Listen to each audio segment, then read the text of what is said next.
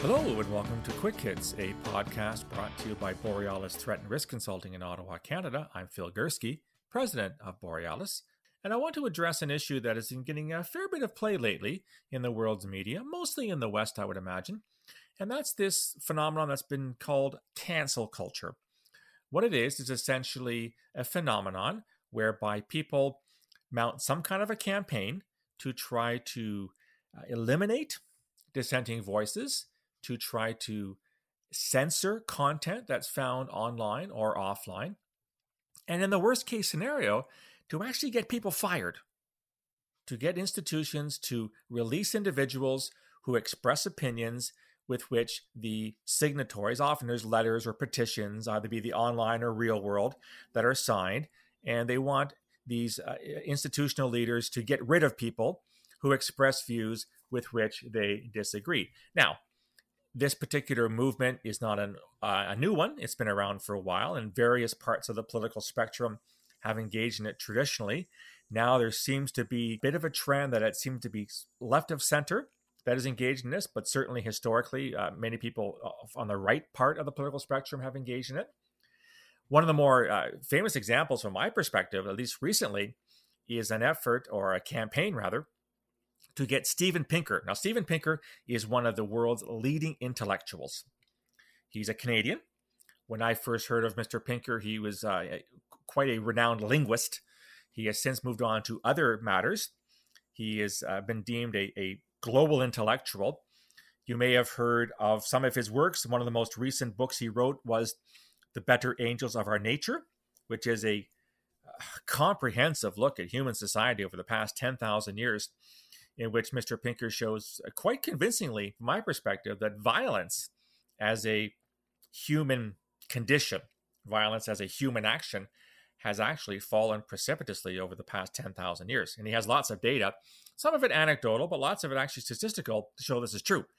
Anyhow, uh, Steven Pinker has been criticized by a bunch of people who want to essentially get rid of him because of a number of tweets, which I think date back some years ago, which take positions on police shootings. And apparently, whatever Mr. Pinker wrote, and I'm not privy to those tweets, upset people. People that think that there's only one position on police shootings, and that if you do not share that position, you shouldn't have the right to express your opinion. Hence, they're calling on him basically to be fired.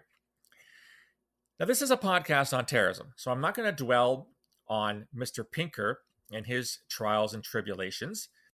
I want to move on to something which is affecting a colleague of mine. His name is Mitchell Silber. He used to work for the New York Police Department or NYPD. That's where I met him in the mid 2000s. He was a civilian analyst. He was not a sworn member of the NYPD. He was like me, he was a civvy, and he was a terrorism analyst. And I really liked engaging with Mitch because we did a lot of work together on homegrown terrorism. In fact, back in 2007, he and a colleague, Arvind Bhatt, another civilian with the NYPD, came out with this amazing document that talked about radicalization. I didn't agree with all everything that was in it, but it was a really good document. It was open source at the time. Anyhow, uh, Mitch has moved on from the NYPD. He teaches uh, part time at Columbia University in a program called uh, SIPA, which I think is a School of International Political Affairs. I'm not entirely certain on that. He teaches a course on terrorism. In fact, he teaches several courses on terrorism, one of which is entitled Modern Urban Terrorism. Well, that has really pissed some people off. In fact, uh, a number of them wrote a letter to the president of the university in which they claim that, quote, Silber has shown over and over again through his past work, i.e., the NYPD, and even his current course and work, that to him, Islamophobia, racism, and imperialism are acceptable principles. They went on. They demand, quote, Silber be fired for his racist, Islamophobic, and violent beliefs. That's pretty serious stuff. And there were eight students, I believe, that signed this particular petition. Push comes to shove, it went up, and the university decided uh, there's no there there, and they have no intention of, of letting go of, of Mr. Silber. Really interestingly, a bunch of former students actually wrote a letter saying that they don't want Mitch fired because his course is fantastic. Some have said it's the best course they've ever taken. It gave them an incredible understanding of terrorism. and that they didn't see Mitch as Islamophobic and racist and imperialist or empirist or whatever the hell the words were that the others used. This is where it gets even better. None of the students which called for Mitch's dismissal ever took one of his courses. Not a single one. So they were pronouncing sentence on Mitch's courses without having actually attended them. Wow, that's interesting, isn't it? Anyhow, long story short, Mitch has not been fired. I'm very happy for that. He's still at Columbia and he'll still use his, his experience and his background to inform students on the phenomenon of terrorism. Why is this worrisome? Because Mitch is not alone in this. There are dozens of people, some of whom are very, very high profile, like J.K. Rowling, the uh, British author of the Harry Potter series, who has had people call on her to be shut up for her views, I believe, on transgender, if memory serves me correct. I've already referred to Steven Pinker. There's a professor out in, in British Columbia who's been threatened with firing because of his position. And some institutions are kowtowing to these demands and they're silencing people. And in some cases, people who have made, had these accusations made against them are issuing apologies. Oh, I never meant to say that. Oh, I apologize. Oh, I wasn't thinking properly. Oh, that was a different time and, and it was wrong. Look, if in fact things are said or posted that are truly unacceptable, truly racist in nature, A, they shouldn't have been posted or said in the first place, and B, if found out, there should be some kind of a an apology or a retraction. I couldn't agree with that more. If you're posting swastikas and and neo-Nazi symbols on your Twitter account, A, Twitter should take you down in the first place, but B, you shouldn't be doing it. And C, if you're found out, you should say, my bad. I won't do it again. But this is going beyond that. This so called cancel culture is an instance of individuals who simply don't like those who disagree with their positions and want to shut them up. This is censorship. This is one group of people deciding what is acceptable and what is not. And they will leverage the power of the internet and social media to put pressure on people to either apologize and or institutions to fire them. This is not right. This is not what happens in a liberal, secular, democratic society. People who want to engage in these activities should do us all a favor and move to China or Russia or North Korea, where freedom of speech is not allowed and only the party's dictates are the things that are found. If you live in the West, you have to make a fundamental assumption. And you have to accept that we have freedom of speech. The famous saying, I may disagree with what you say, but I will defend to the death your right to say it. That's the bedrock of Western society.